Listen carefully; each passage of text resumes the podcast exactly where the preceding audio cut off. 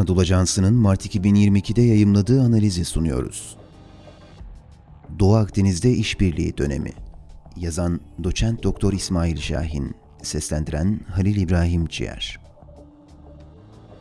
Son zamanlarda Türkiye'yi çevreleyen coğrafyada iki önemli gelişme meydana geldi. Bunlardan ilki İsmet olarak bilinen Doğu Akdeniz Boru Hattı projesinden ABD'nin desteğini çekmesi. İkincisi ise Karadeniz'de patlak veren Rusya-Ukrayna savaşı. Zarar gören müttefiklik ruhu Siyasi gelişmeler dikkate alındığında İsmet projesinin çökmesinin bölgede önem verilen konuların sırasını değiştirdiği görülüyor. Uzun bir aradan sonra diplomasinin taraflar arasında yeniden esneklik kazandığı söylenebilir. Nitekim projenin popüler olduğu dönemlerde Avrupa Birliği ve ABD'nin desteğine güvenen Yunanistan'ın diplomasiyi, Türkiye'yi yalnızlaştırmak ve ötekileştirmek amacıyla Türkiye karşıtı bağlantıların oluşturulması için seferber ettiği açıkça tespit edilebiliyordu. Doğal olarak bu vaziyet diplomasinin giderek kırgınlaşmasına ve aradaki tüm ihtilafların kalıcı hale gelmesine neden oldu. ABD ve AB ise Doğu Akdeniz krizinde Ankara ile Atina ve Kıbrıs'taki taraflara eşit mesafede durmak yerine Türkiye'ye Avrupa diplomasisinin dış kapısı muamelesi yapmaya çalıştı. Bu da Yunanistan ve Güney Kıbrıs Rum yönetiminin işbirliğine dönük barışçıl diplomasiyi rehin almalarına neden oldu. Avrupalı devletler kendi aralarındaki benzer sorunları diplomasi yoluyla çözmeye çalışırken Türkiye'ye karşı tutumları müttefiklik ruhuna, jeopolitik gerçekliğe ve uluslararası hukukun norm ve ilkelerine aykırıydı.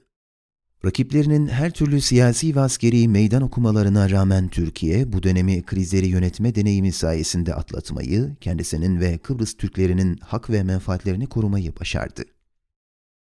Türkiye'nin jeopolitik ve diplomatik ağırlığı Uluslararası jeopolitik manzaranın hızlı bir şekilde değişmesiyle Türkiye'nin Avrupa'nın enerji ve savunma güvenliği ile NATO içerisindeki hayati rolü tüm çıplaklığıyla bir kez daha ortaya çıktı.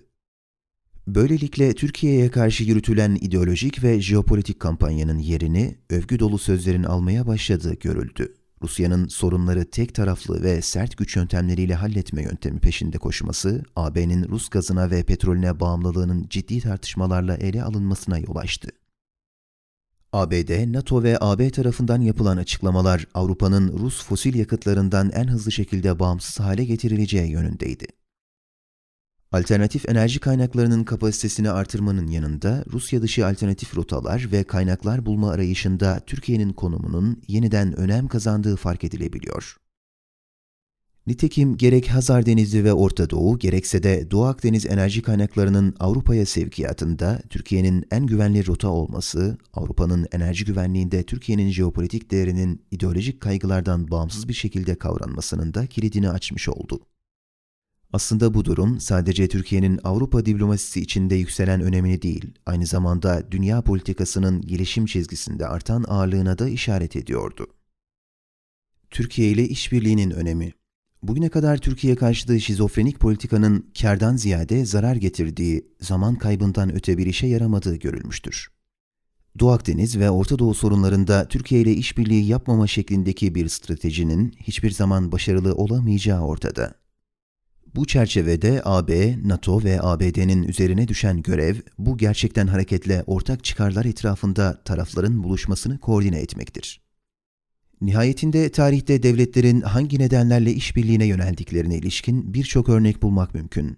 Ortak tehdit, küresel ekonomik kriz, bölgesel sorunlar ve fırsatlar şeklinde çok sayıda argüman devletleri birbirleriyle yakın ilişkiler kurmaya teşvik etmiştir. Günümüzde de benzer olguların varlığına dair fazlasıyla kanıt mevcuttur. Burada hassas nokta, işbirliği dengesinin anahtarının çatışma alanlarının değil, işbirliği sahalarının olduğuna yönelik güçlü bir aidiyeti ve sorumluluğu sahiplenmektir. Şurası çok açık ki Doğu Akdeniz ve Orta Doğu'da işbirliği alanlarıyla çıkarların çarpıştığı alanlar arasındaki uçurum, yanlış yürütülen diplomasi, gücü ve çatışmayı referans alan siyasal dil nedeniyle şimdiye değin bir hayli derinleşmiştir.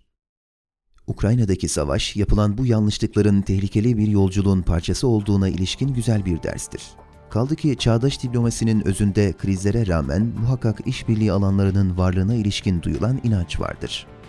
Zira devletlerin bir konuda anlaşmazlığa düşmeleri tüm konularda anlaşamayacakları sonucunu doğurmaz. O nedenle Doğu Akdeniz'de politik anlaşmazlıklar, Ukrayna örneğinde olduğu gibi askeri problemlere dönüşmeden AB, Türkiye, İsrail, Mısır ve Yunanistan'ın çatışma döneminden görüşme ve işbirliği dönemine geçmesi hayati bir gerekliliktir.